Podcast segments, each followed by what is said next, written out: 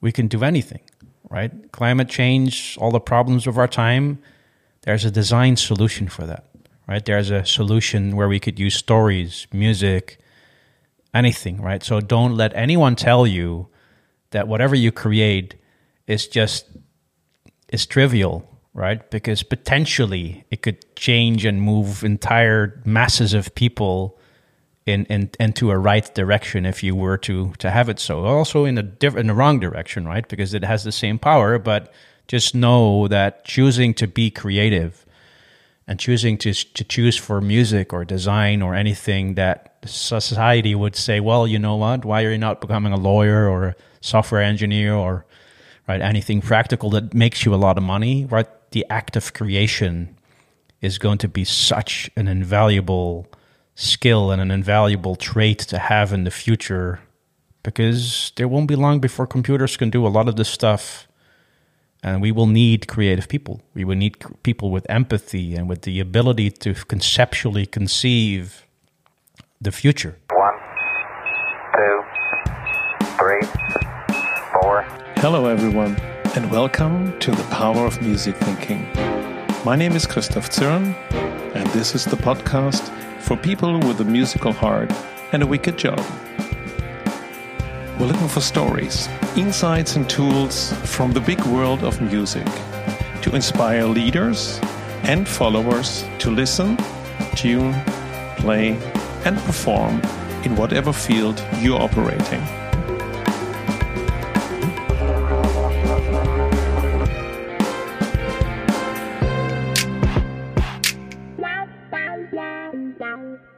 What are the links between daily work for a multinational company, an omnichannel fantasy story, and playing in a band? Well, my guest today is Eelko Lommers, Global Director of Product Experience at IKEA, creator, designer, writer of a not yet published novel, and a musician in a post hardcore band. We talk about empathy with clients, personality in a brand context, and global operations that need adaptations in different markets. And that a lot of countries' cultures is directly related to its original music. We discuss the endless loop of listening, tuning, playing, and performing, how stories change while we tell them to the world, and how the audience plays an active role. Eelko shares with us the strategy of promoting his band with a limited budget and how this relates to a global design strategy because every data has a context of delivery for the right moment and audience under the right circumstances. And he conveys with us some details about the novel he just finished writing. A fantasy story about magical places in Germany and mythological creatures that live in a parallel world. As an extension of the book, he plans a whole ecosystem of multi channel media like locative art, TikTok videos, and a 3D omniverse. And every chapter has an emotion, including a color and a song that connects with the essence of the chapter. He explains this world building and how he uses generative AI to build his characters to brief and guide an illustrator to make the final design. So, technology Content, storytelling, and design are not separate activities, but an integral part of the total product experience and customer satisfaction. True satisfaction and customer delight happen when all of it comes together to create experiences that solve people's needs in a way worthy of praise, remembrance, and advocacy. Okay, let's hear about business, story, and music. Welcome, Eelko. Welcome to the power of music thinking. Um, I'm glad to be here. Great, and here in this uh, in this case means most of the um, the, conversations I have via Zoom or uh, via online, but you are here. You are here in real life, in the flesh. Yeah, yeah, exactly. Right. It, it's it's been a long time, to be honest, uh, to to have a podcast or record something in a physical location. Right, that's been a while. And it's sure. a special location, so I'm in the basis um, yeah. Uh, which was uh, the, or is now also called the Old Doornroosje, and I heard that you played here. Uh, yeah, yeah. I actually did two shows here. Uh, that was a long, long time ago. In uh, uh, back into musical history in one of my previous bands, that uh, we did an opening act for an American band, and we actually played here once on a festival that they were organizing to, uh, which was called the Grote Prijs van Nederland. Right, and uh, we we did a show here, so that was. Uh, I have history with this building. Awesome, awesome. And now Yep. you're at the top of the building, so Yeah, yeah, we're at the attic, all the way on top. We're like o- overlooking the spacious uh, city of Nijmegen. So By the way, what band uh, for what American band did you do the opening? uh, it was a it was a post hardcore band called El Nino, El Nyon. Right? Uh, like, Sounds uh, very English, very yeah, American. yeah, yeah. Well, I, I, they they they created um, uh, yeah, metal combined with uh, salsa and uh, Latin American music, which is an original kind of take on it. But it, it was it was super nice. But it's it's been a while, right? Because the last time that the Doornroosje actually hosted uh, bands and festivals, that's that's quite a while. Well, they opened up a new location and. Uh, Right. Now this this building has turned into this uh, creative hub with music at its heart, right? And and uh, it that seems right. to- to Absolutely. repurpose the, the location for that kind of stuff, right? Cool. And here are we. So I always start with my ritualistic question What was the first sonic experience or album or live performance that had an impact on you? Oh wow. Well, if I look back on the first tangible experience, immersive experience I have with music, and it was a bit of a psychedelical, trippy, uh, trippy one. Is is when I um, when I was younger, I bought my first PC, and that was a Tulip 286, like a, an old one, and and I would play copious amounts of games on that. And one of the games, of course, like like many of us had back in the day, was Wolfenstein. And the first recollection of music impacting me very much is um, having a record player, like an actual record player, and then playing the whole uh, Electric Ladyland of Jimi Hendrix. Nice. But the thing is, because that's quite a psychedelic record, and um, like going through the hallways of Wolfenstein, right? Like hunting these uh, Nazi characters and, and, and, and fighting, and that in itself is quite a trippy experience. But combined with the record, right? That that was a whole different dimension where I actually found that experiences and visual cues combined with music actually really shape a person's recollection or experience that they have at a certain location or a certain thing. And that's the first time I kind of was aware of that. And uh, until this day, whenever I played a record, Electric Ladyland, and I close my eyes, I can still see the hallways of that game. Right? That's like that's the the, the association I have with that record.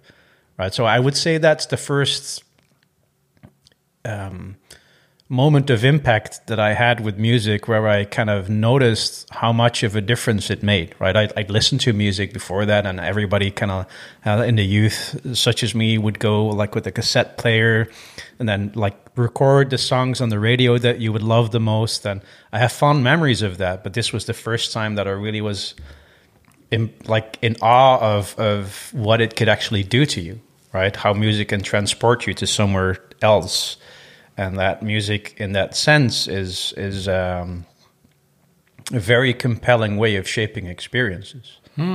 I can imagine. Interesting because there were in now we would say two not synchronized media because the record player, um, uh, vi- the vinyl player, and you had to to flip the records uh, after 20 minutes. And parallel, you were doing something else that visually and also sonically are re- uh, are related. So you made the story out of Yeah. your visual senses and the and the hearing senses. But that is how stories work, or at least, right? My perception or my my uh, my belief is that um, that's how story works, right? Like human beings, is if there is anything that makes us different, and I think that there's a lot of writers that write about this, Harari in particular, right? As us human beings, we are storytelling machines, right? We are storytelling beings in that sense that um, this is what sets us apart as as a species, right? We tell stories and and our ability to rally behind those stories,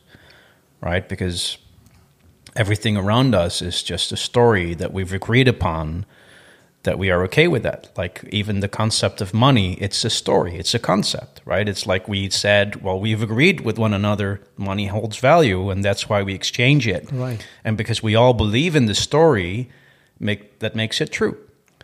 So people create the world around the concepts of a story and our ability to align or believe in that same construct. But the thing is, and this is where music and design comes in, is that where music is the sonic representation of those stories, design is the visual representation of that, right? And storytelling in itself is how we convey those stories to one another, but whether or not all of these aspects align, right? So, sonically, haptically, uh, design wise, Multisensory. uh, the, the multi-sensory, and it could be two dimensional, three dimensional, any dimensions but it will evoke a certain emotion. And if you know how to combine those aspects around the right type of story, then that creates experiences that people have, either positive or negative. Right? That's uh, that's in the eye of the beholder. But that's how people kind of interact, and that's also the um, um, right the value that music has that is as vastly underrated as a storytelling mechanism, right? Because we believe ah, it's music and people like the lyrics and uh, it conveys that, but the, the, the, the, the power that music had has in the context of building experiences, that's tremendous, Yeah. right? And it's very underutilized in in creating all other experiences that might not have music music at their core, but they need they need the sonic representation of the story that you're kind of that you want to convey.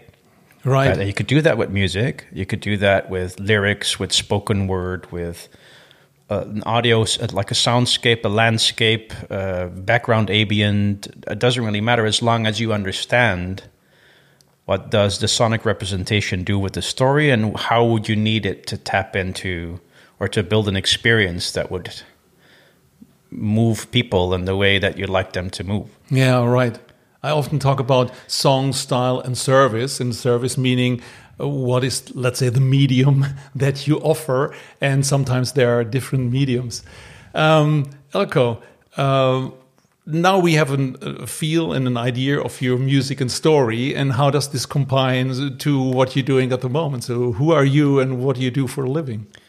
So at the moment, I am uh, global director product experience design at IKEA, uh, which is a, a big mouthful. Just saying that I lead uh, design teams in IKEA to develop products and services in different constructs. Right. Uh, one of the teams that I've led uh, in the last year was the team around circular ventures, where we are looking at how to extend the life cycle of, of furniture and how to reuse the materials and how to come up with a circular business model around that that enables growth for IKEA, but also enables the, the reduction of CO2 and, and uh, the waste management. Um, I've I've set up the team in Core and Home Services, which is uh, renewable energy and everything around that. And at the moment, I am helping a team to reframe uh, what we call customer support and remote selling, which is uh, right. If you look at this from a traditional perspective, it's it's the push message and the selling, right? But Yes. given that IKEA has a quite a different perspective on it, it's it's more understanding what people need so you can create services and value propositions that could be solved either with a service or a product or a different construct that IKEA can offer to people that would help them to create a better life at home. And and you do this from out of the Netherlands. So Yeah. how is this related? So um, you just uh, mentioned global director. Does this mean you have teams all over the world, and uh, you have to yeah to to serve them to to be to be a better team? Um, so at the moment, the team that I lead is located in three locations: Philadelphia, Malmö in Sweden, and Amsterdam.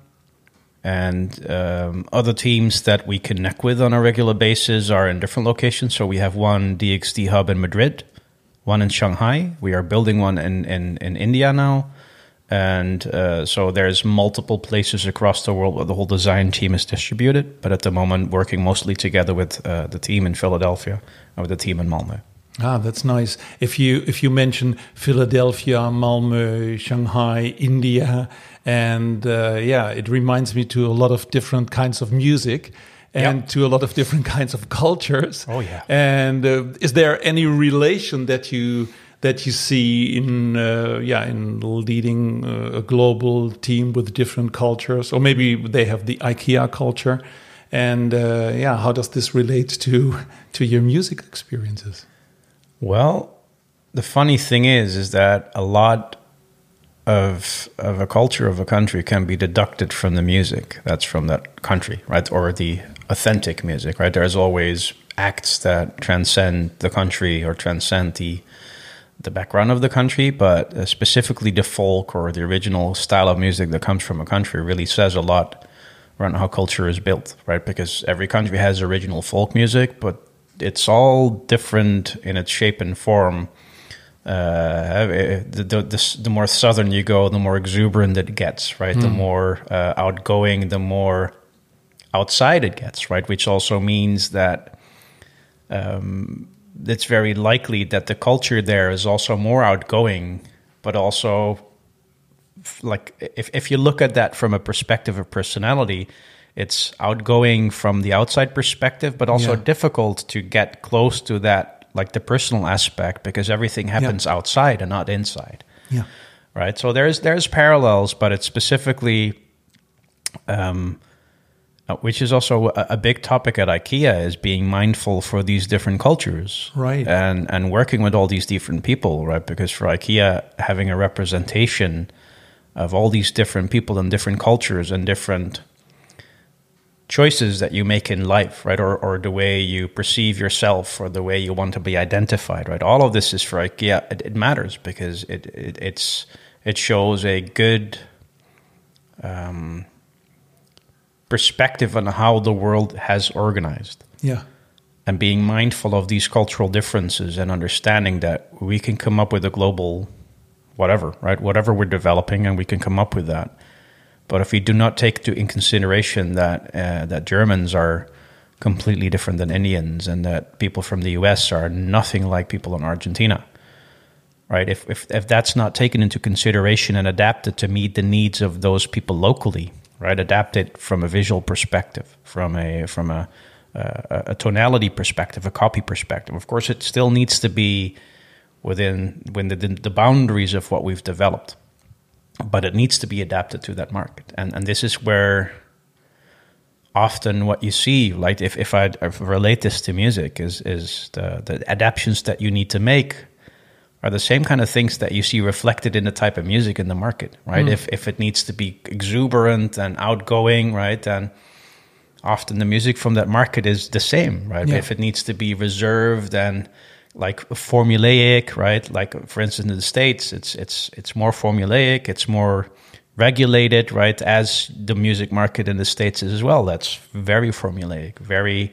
uh, what's popular there is is what we consider across the world, which is almost the scientific formula of what's the perfect pop song and Absolutely. uh, there's like nine writers on a song and then one artist and like there's so many people working on it just to get the formula right.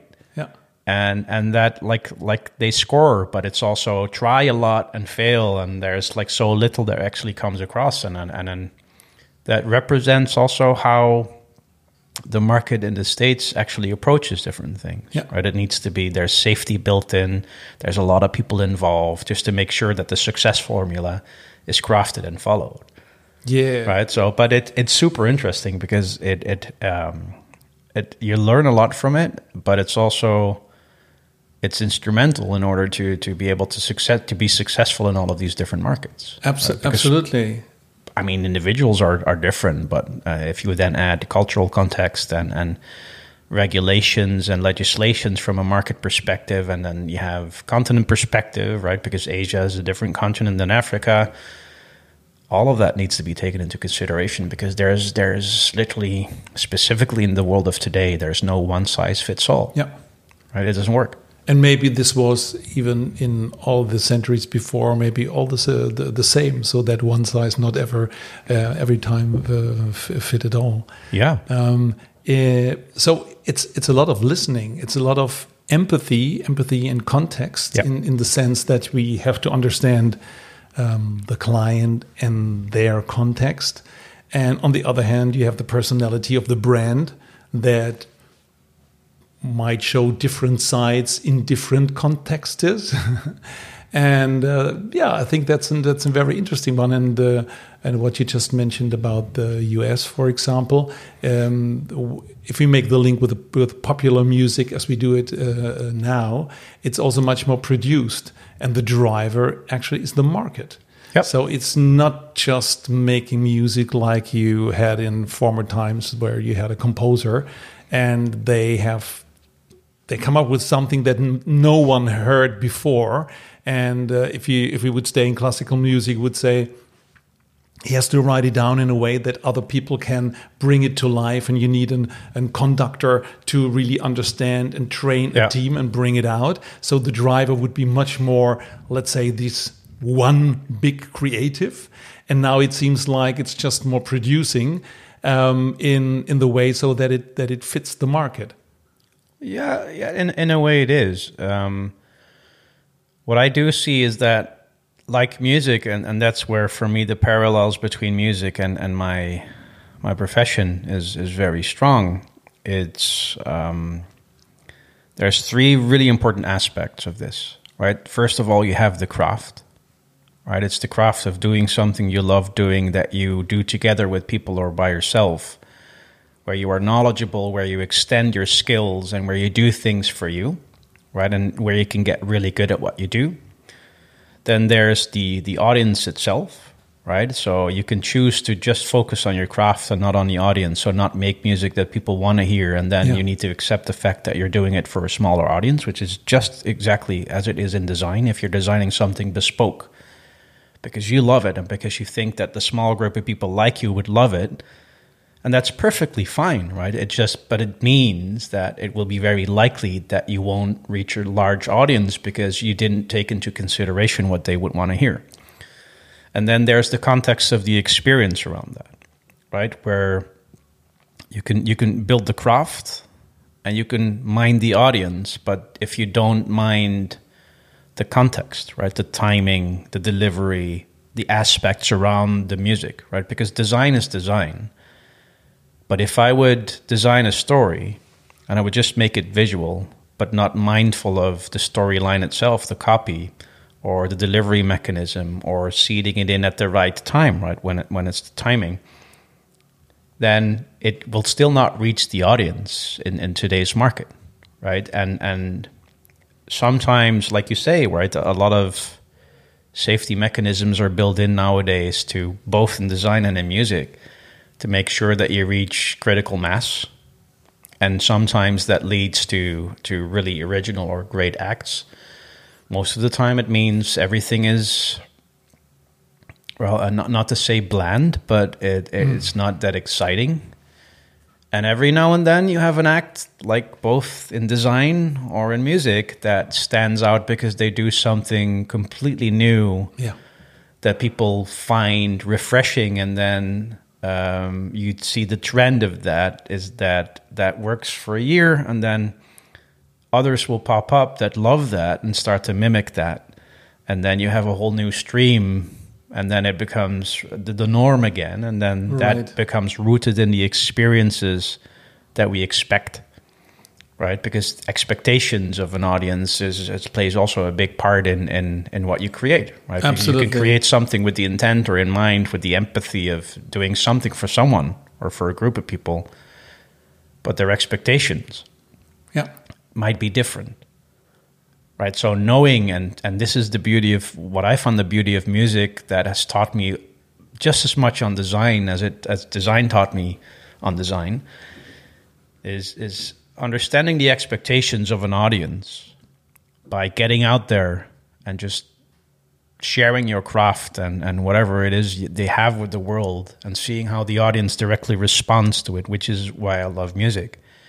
is because you get the direct response that in design you might not have because it's not like you're like if you're designing something that you're going to watch everyone that interacts with Yeah. whatever you created and that's the beauty on music is that you get to experience that you get to stand on a stage do your thing and then there's an audience that gives you a response and based on that response and how they react and maybe one show you did something slightly different and everybody loved it and they go oh that's interesting Yeah, right it's right. the same craft but the delivery the experience that you're delivering is different Yeah. And it's that like matters. an endless loop in, in Yeah. that way. It's like listen, tune, play, and perform. And while you perform, there's someone listening to you. And in the way you perform into the listening of Yeah. your audience and in the way how they respond, you might change directly if you can improvise or do amendments. and that's the beauty any story that we that we as human beings create whether that's musical visual or or however you want to shape your stories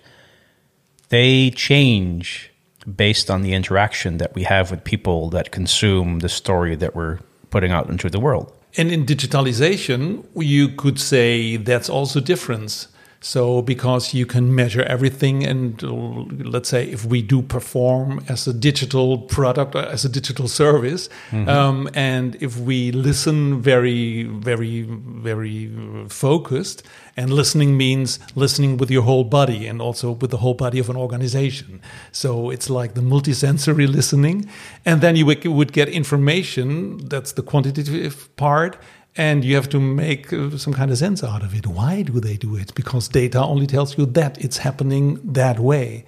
So Yeah. it's also good to understand, and in that way, I think it's very comparable with um, Oh, learning music and, and producing. Well, the, the data in the end are the ticket sales, right? It's like the amount of people that visited a concert, the amount of uh, like tickets sold, the amount of CDs sold, the amount of people that like your music, the amount of people that followed you on Facebook, right? It's the metrics that show you or that give an indication on how people respond to what you put out there, right? Like um, in in design or in, in digital product development, it's the same, right? Is if if people connect to your product and there's metrics to show that people are moving in a certain way, that's that's an indication, right? But it's only an indication because that needs interpretation yeah, yeah. right? Because in the end, if you don't analyze the data, you might like assume that you sold all of those tickets because they loved you, right? But if you don't take into consideration that you were the opening act of a really big famous band, that is contextual to the success of, of the metrics, right? That needs analyzation. That you need to analyze that, yeah, right. right? That's not something It's a difference between listening and understanding. Yeah, and and data is tremendously helpful. It's it's magnificent, right? Because it allows us to know things that we were not knowledgeable of before because we simply couldn't measure it.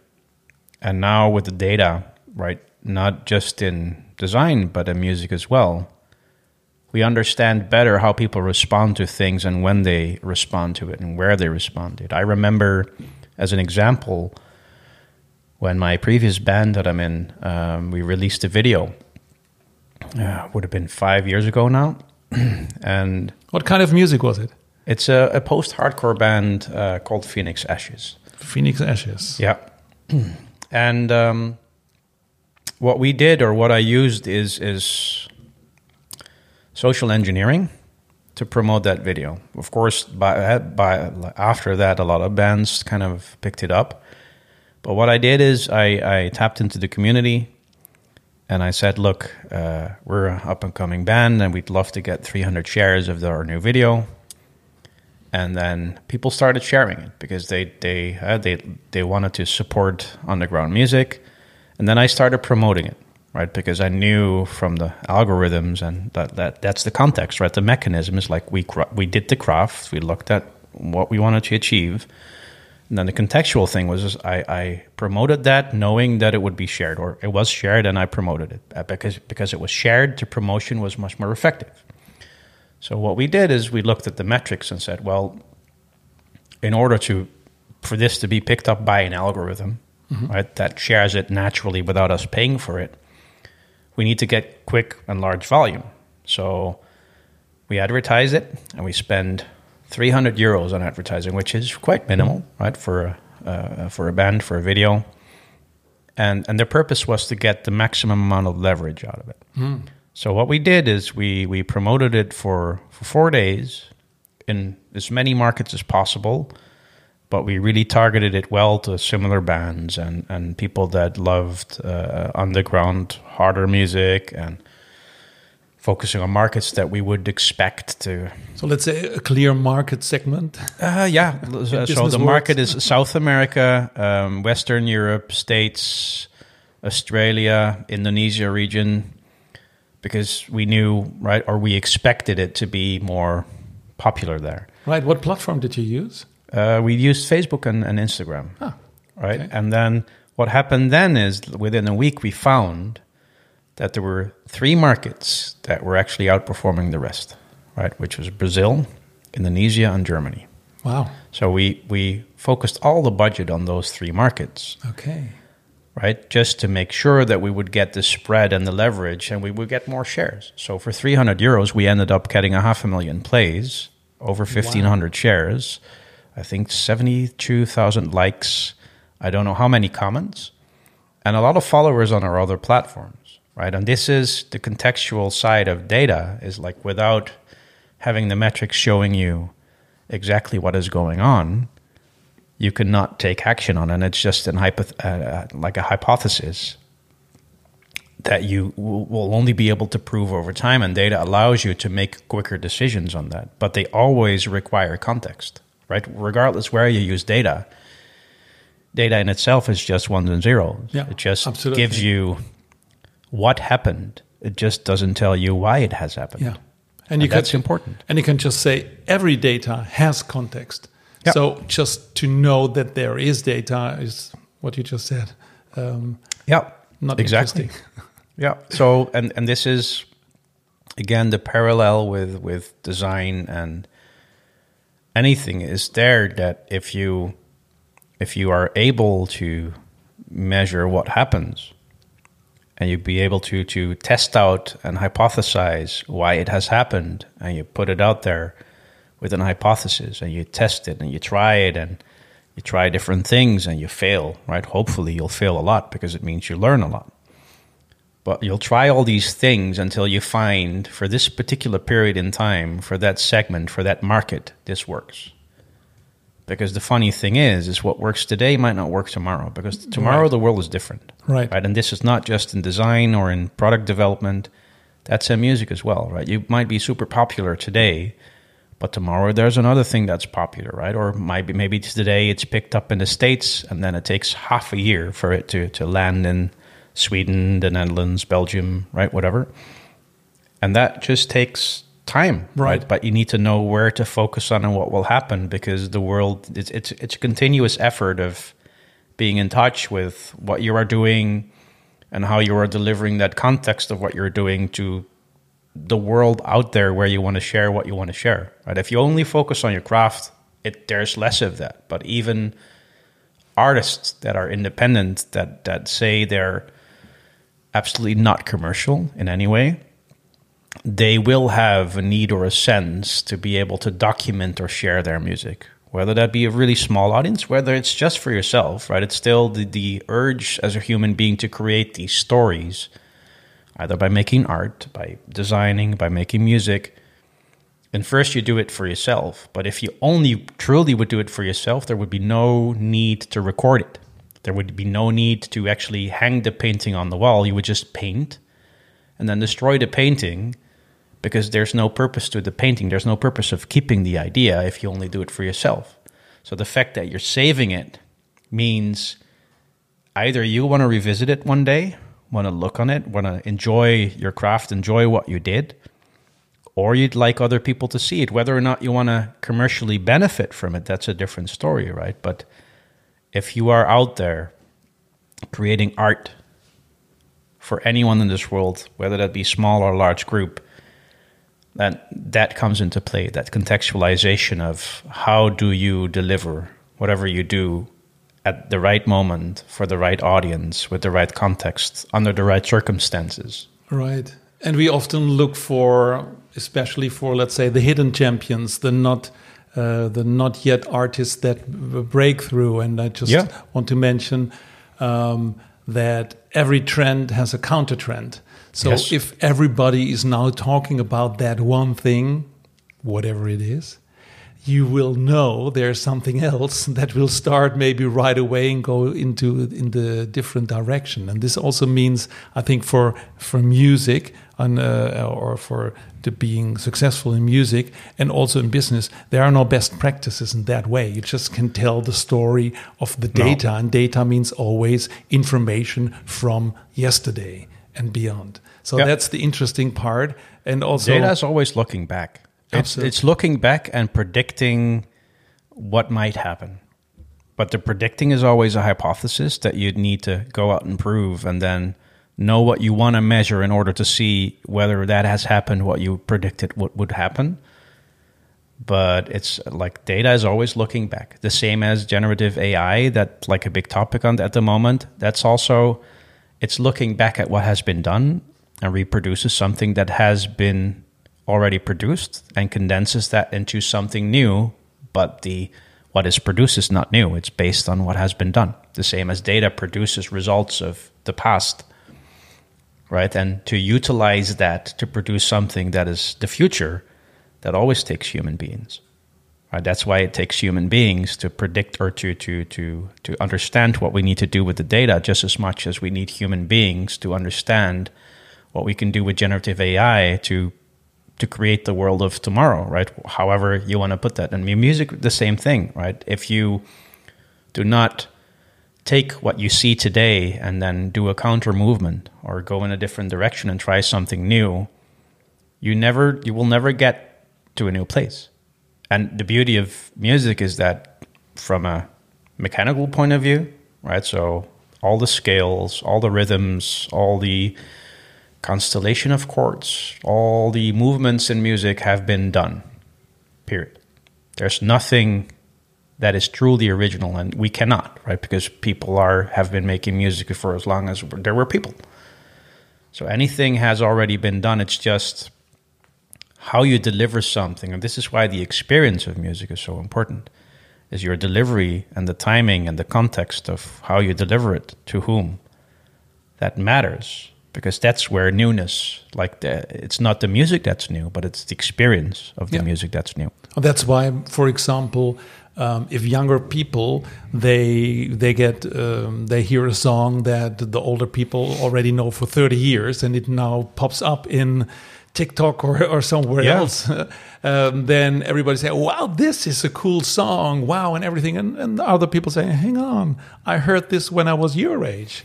So that's interesting. Exactly the, the the context and when you hear things for the first time, for example, Exactly, with but- the, with with cover versions. Some people know a cover version earlier than the original, and then they think this might be the cover of of the cover. yeah and in the end it doesn't really matter that much right because it's the it's it's the essence of the creator right? So whether it's a cover or not it's the originator that created the first piece of art that made it relevant. And if then somebody covers it for a new generation and it makes it relevant again for that generation by adding a new context to it it just it's just as valid right? Because the previous uh, the, the person wrote it first also got inspired right? And there's sometimes a thin line uh, between being inspired and basing things off of like creation of someone else. And even though that everybody loves to be uh, create their own things i, I truly believe that um, even in or like specifically in music there's nothing wrong with being heavily inspired or even duplicating what other people have done before you but creating a different experience with it. Absolutely, right? Because no matter even if if we look at really uh, innovative musical artists like Tigran Hamasyan for instance right? He uses polyrhythm in a a, a free form music constellation um, but uses uh, components from djent metal jazz world music and and and and adds like a this polyrhythm and musical madness to it. But individual the mechanical components are not different. It's like like he's doing anything else than some of the composers before him. But by creating the experience around it the atmosphere and the contextual timing and now he's doing this for an audience and the world has gotten bigger right? It's not just the audience that would that used to listen to that kind of music right because the music spreads a lot further than that Yeah. which gives it the, the different context And you don't always do something just for the market. Okay, everybody would No. like to have an audience, and if there's a bigger audience, then there's also a different a different uh, model. Or, but it's not. There's no no guarantee. Well, Um, but that but that's the thing, right? Often new context um, around existing music arises out of people that want to create an experience first and foremost because they would like to see where the experience takes them, right? It's where they can convey their craft in a way that fits them. And if then an audience picks that up, then there's something new that happens. However, if if if you build music on a formula, right? That it's not so much about the experience, but about the formula, which happens quite a bit in pop music. And there's nothing there. I don't like. There's nothing wrong with that. It's just a different approach to things. That's perfecting a mechanism that we know of that works, yeah, right? And this is when something new arises and somebody else takes that and perfects it. That's why the first people that often try out a new musical direction are never the ones that historically become the biggest artists in that musical direction. That's usually when there's a lot of writers and a lot of people come together in the room looking at the formula, looking at why, looking at the data. Like, why was that doing so well at this particular point in time, given that context? They analyze that and go, well, if we know that, we can optimize that, right? If we need to tweak this and that, and then they get an artist in to reproduce that, which Yeah. is pretty much like not necessarily copying one on one what the previous artist did, but it's borrowing everything that made that unique and successful and to create a new musical direction with that. it's a little bit like Apple didn't invent the phone. So Yeah. just but understood what was going on and what was uh, possible. Even more so, Apple didn't didn't even invent the smartphone. Actually, was this really smart guy at Nokia that, um, for I believe it was Nokia, that uh, invented the smartphone and presented it to Nokia. Nokia was like, "Well, not having it," and then he went to Apple. Right, it's either Nokia or one of the other companies that were just like that. Passed uh, even the digital camera, right? It's like the digital camera was sponsored and funded by Kodak. But when the time came that it turned out that they could actually make it work, Kodak said, nah, if we do this, right, we're going to cannibalize our own business model. So let's not go into this. And they that was the downfall of them. So there's the the business decision was killing was killing the new. Um, um, I heard last in a in an interview with Iggy Pop and and Brian Eno. Uh, they were talking about the 70s and about music that were when they were when uh, Bowie was working on uh, Low and Heroes and also with Harmonia with the German krautrock and experimental uh, uh, bands. And uh, th- then then they they had that quote like from oh wow this was really cool making music without the business model and and it, in in now nowadays it it looks like that you first want to read something and then it's just a means to an end instead of just uh, just trying something but that's the biggest um, opportunity for everyone who's listening just starting up with something and also van van van Gogh um, how many um, paintings did he sell in his lifetime? I think it's two. I think I, I think I, I heard to from his, one. one to his brother. It, it was um, uh, the portrait of the um, uh, Villeroy and Boch, the, the the production of these uh, sinks, and I, I- I saw it there in a museum. So just just saying.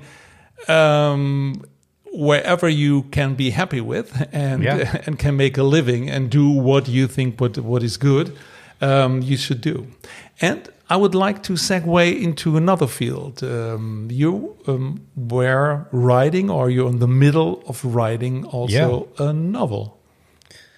Yeah, the the novel is finished, um, and it taps very much into what I was saying earlier. Right, I I I'm in design at the moment.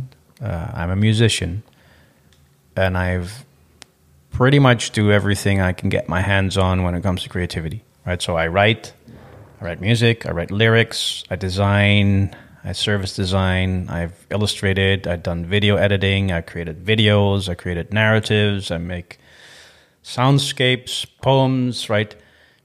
I am what one would call a, a, a, a how would you say a, an omni-channel storyteller. I recognize that stories move people, and whenever I do have a story or whenever I do have see a need for people to be moved, I go look for the right medium, right? And so it happened to be that I had this idea for a novel, so I wrote a novel in in the times of Corona, which a lot of us did but the idea behind it is is slightly different. So I I based a novel on actual historical mythologic, myth- mythological things and actual locations. Was, but back then I was living in Germany. And, Uh, and so- where in Germany? In Cologne. In Cologne. Yeah, and um, I took pretty much the whole landscape of Germany to write a book about these different locations and their mythological creatures there. Can you give us an example?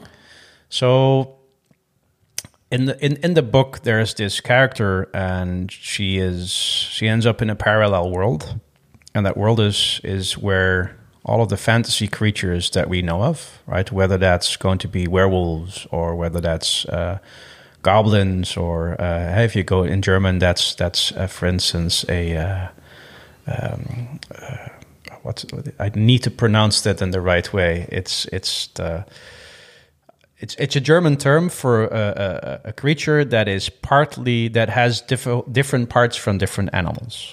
It's, and it's called a wor- Worpeltinger or wol- Uh, Wolpertinger. Wolpertinger. Yes, Wolpertinger, indeed. yeah, right. And in this particular book, for instance, there's a Wolpertinger, and uh, this is a white cat with duck wings and antlers, right? Which is very much a thing in German folklore, where you have these hybrids of different beasts, often a rabbit with antlers and wings, right, or different constellations. Uh, but also uh, which is the German uh, uh, version of a vampire, but slightly different right? So I took all of these mythological creatures from the region and I crafted this alternate world where these creatures are real and where there will be places between this dimension and the next where they actually sometimes pass through or are visible for the people in this world. And this is where our folklore comes from. And in this particular case, the character in the book travels through that world to find her way home. And um, it's it, there's quite some bits of bits of pieces on, on creation philosophy in the book and, and why parallel worlds could exist and, and, and what she has to do with that. But I'm not going to spoil too much around that.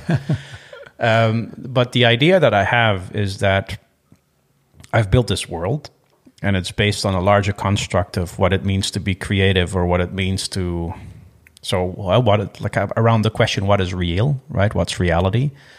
So one of the things or one of the ideas that I'm working on now is that I'd like to have backstories of the story, but in different channels, right? In videos that live either on YouTube, on TikTok, or anywhere else that provide backstories and that provide layers of context to the main story. Right, there's you, you can literally in the book the, the the the main character travels across Germany locations or Germany, Poland, I think Hungary uh, apart, and you can you can actually literally get in a car and drive the route that I've created in the book. Nice. You can literally do that, and every location, every castle, every mm, windmill, every river that's in the book, it's an actual place in the real world that you can visit and, and pass by.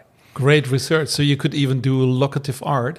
Yes, yes. So I actually created a, an actual map that people could drive if, if it were to be right. And and one of the ideas that I have, I'd love to create, for instance, a virtual 3D environment where if you sit at home, where you could just open your phone and look through uh, your phone as as it were a thin space or a window into the other world and see the other world because the other world is just like this world. It's just slightly different. It slightly deviates because it lacks human presence, right? It just has different creatures and no humans or very little. Ah, okay. So it's it's it's a so that's like uh, so I'm creating this omniverse around this story because I have this story in my head, but I also realize it's not just a story just for writing. It's also a story for experiencing. So one of the things that we're doing now with the band I'm in is is every chapter has has a, an emotion, right? So the the title of the chapter is an emotion. We've selected a color for every emotion, And the idea is in time to to create a song for every chapter that kind of takes the essence of the chapter and builds a song around that, which on one hand could be like dynamic black metal because like the emotion could be hate. Right. And another where it's where it's uh, let's say peace, peacefulness or an emotion that's less aggressive. It could be really mellow, really spun out music that fits the color, that fits the chapter, and we would create a video for that particular. So we create this ecosystem of a multiverse around the concept of a multiverse in the book, right? Just to make sure that once we've created that foundation, that I can then hopefully at a certain point just open it up and say, like, this is the world, right? Of course, right? The, the core essence in the book and the characters, I, I'm going to continue on that because I'm, I'm writing the outlines for a second book at the moment. But I'd also like people to take these characters and visualize how they believe they would look, right? Or create their own backstories of things, and that we can create this omniverse of conceptual stories because I think that would be amazing. Absolutely, and it's something very much in time, in Mm-hmm. time of um trying to combine or trying to combine combining things in the real and in the digital world.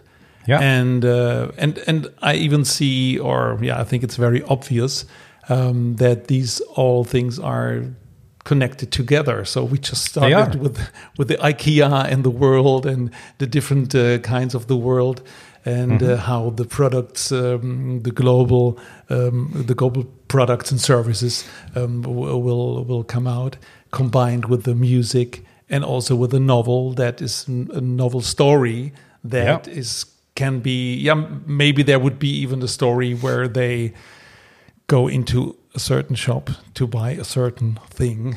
Oh yeah, but this is so the nice thing about specifically world building, right? Because world building around the construct of a story has been proven to work quite well, right? Like the Marvel Cinematic Universe, the Star Wars universe, like there's multiverses of stories around the single storyline or a story construct that have proven to be successful because people like the idea of the consistency of a world.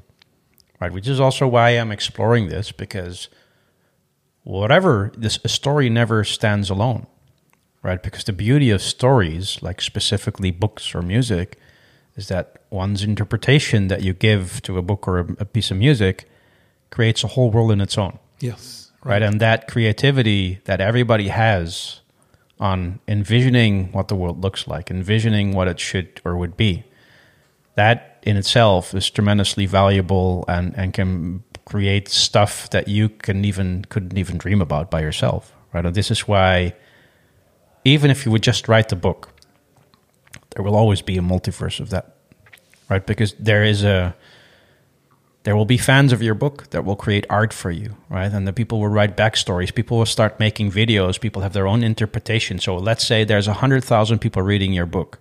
That's 100000 versions of the characters in your book. That's 100000 kind of fantasies of how the story plays out. 100000 visualizations in Yeah. people's heads so in it that's that's that's already a 100000 multiverses of one story and that's what the book is about, actually. It's like, who gets to decide when what is real, when we live in a world when my reality always differs from yours? Right? So, who gets to decide what is real or not? and that's the charming thing of a of a book, or to start with a book, Yep. um, because if you just write the book, which is still, I would say, valid, um, all these ideas that emerge in your brain, in your imagination, in your special experience that you had before and that you can create. And uh, th- that's yeah, that's marvelous. Absolute. Yeah, and, and the lovely thing is, is that the time to do such a thing is is fantastic, right? Because one of the, one example is to explore just what the characters could look like. I've used generative AI, just just like, and I I've spent days and like because anybody that says, well, yeah, but you just asked that thing a question and it just like produces an image. Well, That may be, but I have a vision in my head of what I want the characters to look like. So on one character, I spend days and days to get AI to visualize it in the way that I see it visually in my head.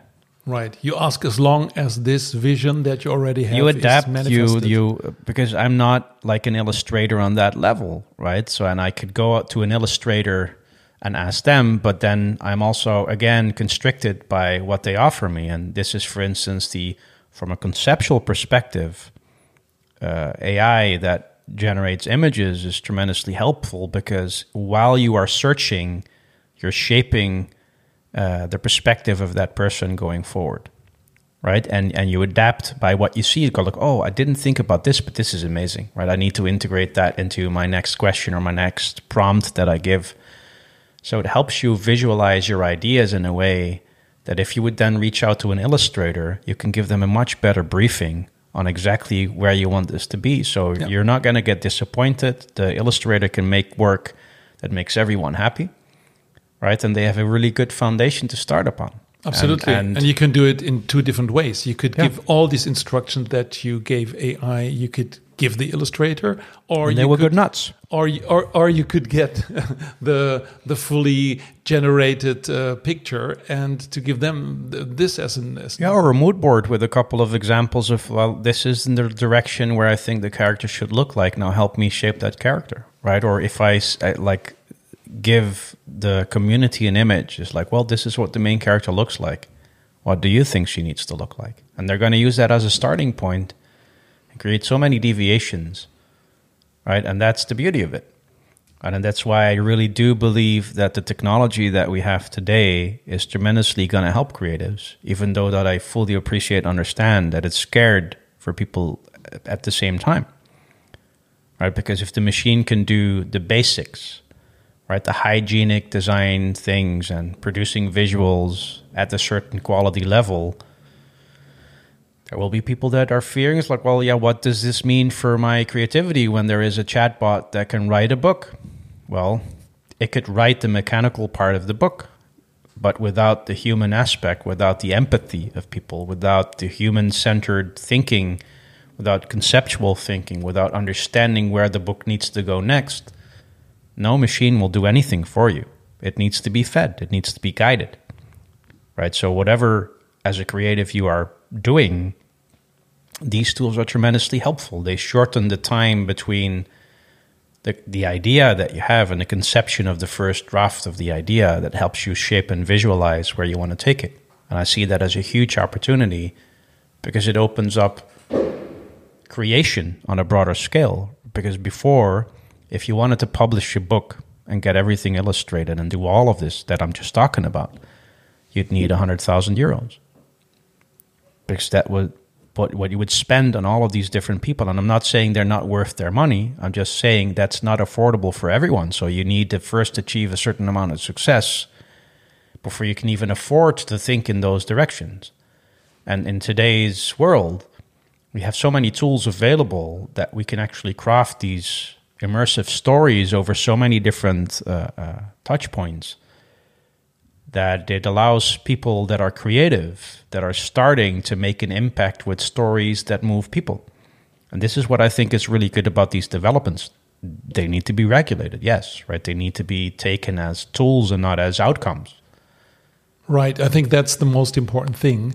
And also the invitation to use the tool instead of refusing it. And on the on the other hand, if we really talk about the tool, you mentioned earlier um, something like the craft. Um, there can also be a craft in giving the right prompt. Yeah. So the more you do, the more you do from out a craft perspective to do it for your own sake, to really try to make quality and not just mention something. This will create more quality, and there are different tools that uh, everybody can use. Every creator out there knows that if you receive a shitty briefing, the end result is not going to be good. It's uh, the principle of shit in, shit out. It's known to everyone. And same applies to the machine. Yeah, So the- you you- feed the machine invaluable information, it will not give you what you need. but it will give it to you right away. And maybe that's good. Maybe to just before you try to write your briefing, just fi- fill it into ChatGPT and see what it what comes out of it, literally, and Yeah. then maybe you think about it and do it in a different way and give it to real creatives. Exactly, but there's so one interesting part, and then then also connecting that back to music is there's an interesting development that took place, I would say seven to eight years ago, which obviously comes from Japan because only in Japan, right? Um, and it's called a Vocaloid, Yeah. right? Uh, which is pretty much, I would say, a crowdsourced pop star, crowdsourced music. So what happened is that there was a person or a group of people that thought it would be amazing to have lots of composers compose music and feed that into an algorithm. A lot of copywriters, text writers did the same thing. And then they start releasing AI generated songs with that. Right? Or they took like somebody took all of that and wrote a song based on all of that information. And then they pushed into the market and whatever responded well, they would feed back into the machine, right? And whether that machine is powered by humans or an algorithm, right, that doesn't really matter. It's it's a a machine that takes all of that information and produces something as a as a construct or a formula, as as you will. But they did that in every aspect, right? Musically, lyrically, but also visually, right? It's an anime character. What should they look like, right? So the biggest uh, uh, uh, component or the biggest pop star at the moment is Hatsune Miku, and she is um, crowdsourced. The way she looks, the way she interacts with the audience, that's completely based on how people respond to earlier um, releases of music or interactions that they have. The music that is there has been based on the, the, the taste of the crowd. So it's the nobody has decided on anything for that pop star apart from the crowd itself. And the amazing thing is, is that they do shows. There's a 20 piece band, like an actual live band, and they project that pop star on a screen in 3D or augmented reality, as you will, on a stage, and she delivers a show. And the way they program that uh, visual AI of that character is if the audience responds in a certain way, the AI is, is, is trained to respond back in a certain way to to give the people the perfect experience. Now, one could argue whether or not that's like a real thing or not.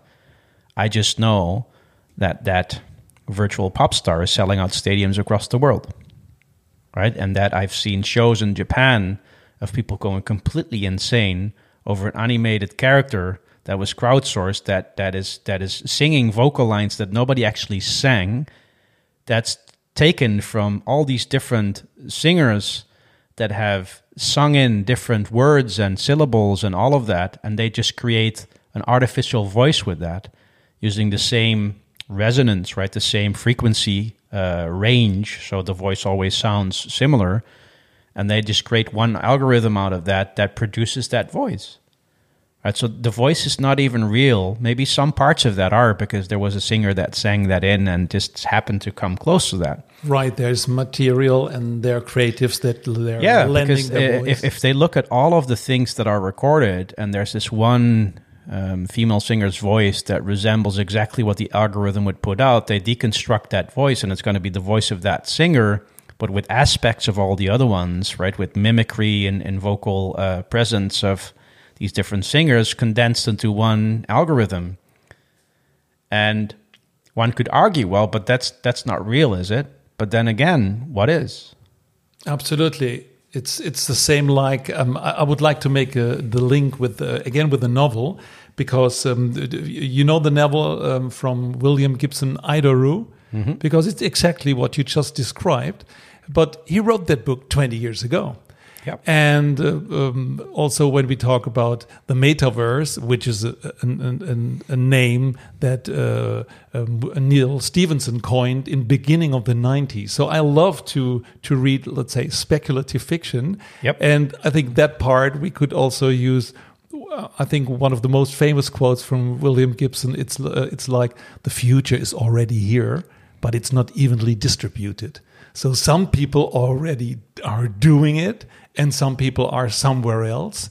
And while the uh, that kind of future is distributed everywhere, some new future emerges. Yeah, but that's the, I think that's the beauty of fiction, right? Fiction is just a future waiting to happen, right? Because that, like, uh, pretty much, let's say all the books that that write about things in the near future, right? A lot of them have came have come true, right? When it's about well, you have science fiction, right? Where where there, it's probable, and then you have A speculative fiction. speculative fiction, but then you also have fantasy fiction, right? Which, of course, uh, the, the, the the probability that elves and trolls will ever walk this world is slightly lower than uh, the other, like the speculative or scientific fiction. Uh, but it's it's an exponent of the, of the creative creativity and the fantasy of the human mind? And that's what I like about stories. It just conveys thoughts that people have, and this is also why the metaverse and these kind of concepts they're not new. People have been thinking about the concept of the metaverse since there were people right, Right. the greeks and the romans even before that the sumerians right? They wrote about these parallel worlds or the idea of gods and things. And that would uh, come down from the heavens and change the world as we know it right all of that is just exactly like the uh, the metaverse as a space for you to be in virtual Valhalla, to be who you want to be, right? Resembles like the old age idea of, of heaven or the next life or a different life where you could be the perfect you, right? So the idea is not new. It's just technology and the way humanity progresses in, in the means of delivering the story right? Because there's a there's an article online. I'll I'll send it to you. Uh, it's it's about the two strings two string theory that talks about it's either definition or availability, right? So that's um, it's called distribution. Yeah. Now we will put it in the show notes. Yeah, And also from William Gibson, he also um, wrote um, books, later books, or that are in a, in a in a parallel uh, um, uh, yeah, universe, and you can go back and forth. But then you get, I think he called stubs. So if there's something changed, so you, you get like in a mind map, you get different variation of the same. So this even means that not the future can diverge in different direction, but also your your past. Oh yeah, but that's but so. Whether we believe in the concept of a multiverse or not is irrelevant because we're already living in one, right? Because your reality is vastly different than mine, right, or anyone else's, right? Everybody is living in their own heads. Everybody experienced their life the way with with them as the center person in the story, and no no one else experiences it like that. So with uh, it almost like nine billion people or something living on this planet, or was it eight? Yeah. A lot of people, right? With all of these people on the planet, we're already currently on this world experiencing as many multiverses as there are people. Because each of our experiences are different, and being mindful of this also helps us to create things with that in mind, knowing that no matter what you do, no matter how con- how you control the music you create or the story that you make, people are going to make something out of that whether you like it's not they're doing it consciously it's just it's perception right? That's the way they experience it. And that just is an amazing concept right? Just to to understand it's to have true empathy is impossible because true empathy means that you get to understand and exactly know what it is to be the other person and we will never be able to get there. But this is something and this also it comes back in that two uh, the two string theory. That's the aim. The aim of definition and the aim of of availability or um, the delivery and and and of, of technology and new things that we create they are aimed towards getting to a position where we could have an experience of another person where we get to experience truly what it is to be someone else, right? And this is why the multiverse aspect appeals to so many people because you get to experience for once what it is to be another character. This is why World of Warcraft online or games or MMOs or anything like that are so popular. Play, role plays, you try to Yeah. yeah, switch into another person. because the human mind is curious on this is my story. I know my story right? I'm living my story. But what about the other one right? What is what is what is that about right? How I'd does like it look from that perspective? yeah. Right. so people are automatically looking for this right? People are looking for a multiverse because they know there are so many perspectives and it's interesting because it gives us a perspective to step outside of what we are and who we are in order for us to experience something that could be profoundly uh, profoundly change your life or give you a different perspective on the world. So specifically with all the issues that we have at the moment in this world it would not be a bad thing to have more empathy. Absolutely. And uh, so, if empathy is our red red line through our talk, so we started with also talked about IKEA, IKEA, the uh, the global de- developments uh, about music, about a novel that can manifest itself in different variations, and also using uh, artificial intelligence. But there is in the in the in the core there's empathy and a story. yeah So, Eelko, is there something that we didn't touch? I think we touched upon pretty much everything, right? I- I'm always glad to come back and, and, and discuss other things or other topics or dive deeper into things. But uh, from that perspective, right, the one thing I'd like to kind of nudge everyone is is knowing what we know of the world and the fact that we are human beings that create stories that are successful based on our ability to have empathy, right? To, to understand the context of which we deliver these stories. I'd like to advocate for creativity and design as something to, to strongly focus on, right? In education, in, in the focus of, of the younger generation, and they're all already doing it, right? If you see TikTok, you might agree with the medium and everything around that, but they're using a certain amount of creativity to express themselves and the other people in their generation respond positively to it. And we might not always get what that's about, but that's also a process of getting older, right? But it's, I truly believe that most of the big issues of our time could be solved with creative thinking and design.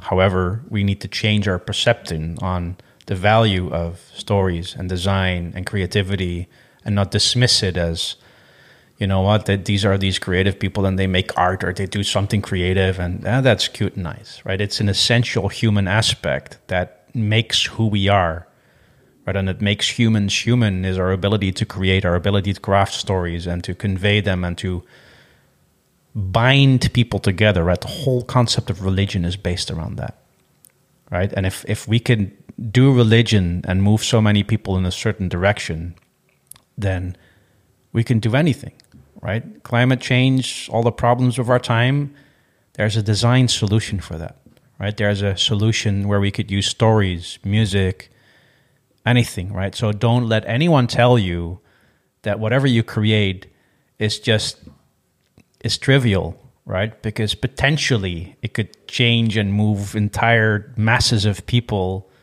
in, in into a right direction if you were to to have it so also in a diff- in the wrong direction right because it has the same power but just know that choosing to be creative and choosing to to choose for music or design or anything that society would say well you know what? Why are you not becoming a lawyer or a software engineer or right anything practical that makes you a lot of money? Right? The act of creation is going to be such an invaluable skill and an invaluable trait to have in the future because there won't be long before computers can do a lot of this stuff and we will need creative people we will need people with empathy and with the ability to conceptually conceive the future and where we need to take this and to philosophy to, to, to, to use philosophy to talk about the human condition and whatever it is that we do or need to do on an ethical manner, on an inclusive manner, and how we shape ourselves as humanity, we don't need all these technical professions for that, right? We need creativity and empathy and design and, and all of that, right? So So that was the last thing I had to say. So the circle is round.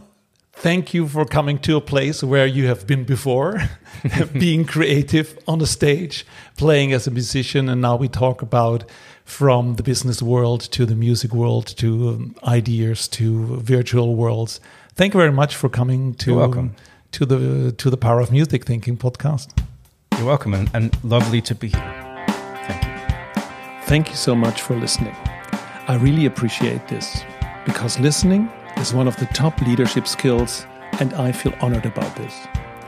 It is my mission to find, create, and share inspirations for meaningful collaboration based on music analogies. If you want to support this, please subscribe to the podcast, give us a rating, or write a review on iTunes or Spotify and more inspirations can be found on musicthinking.com. We have a blog, and you can download the Music Thinking Framework. And finally, I would love to hear your feedback. And if you need help with a business challenge, please reach out to me via email podcast at musicthinking.com.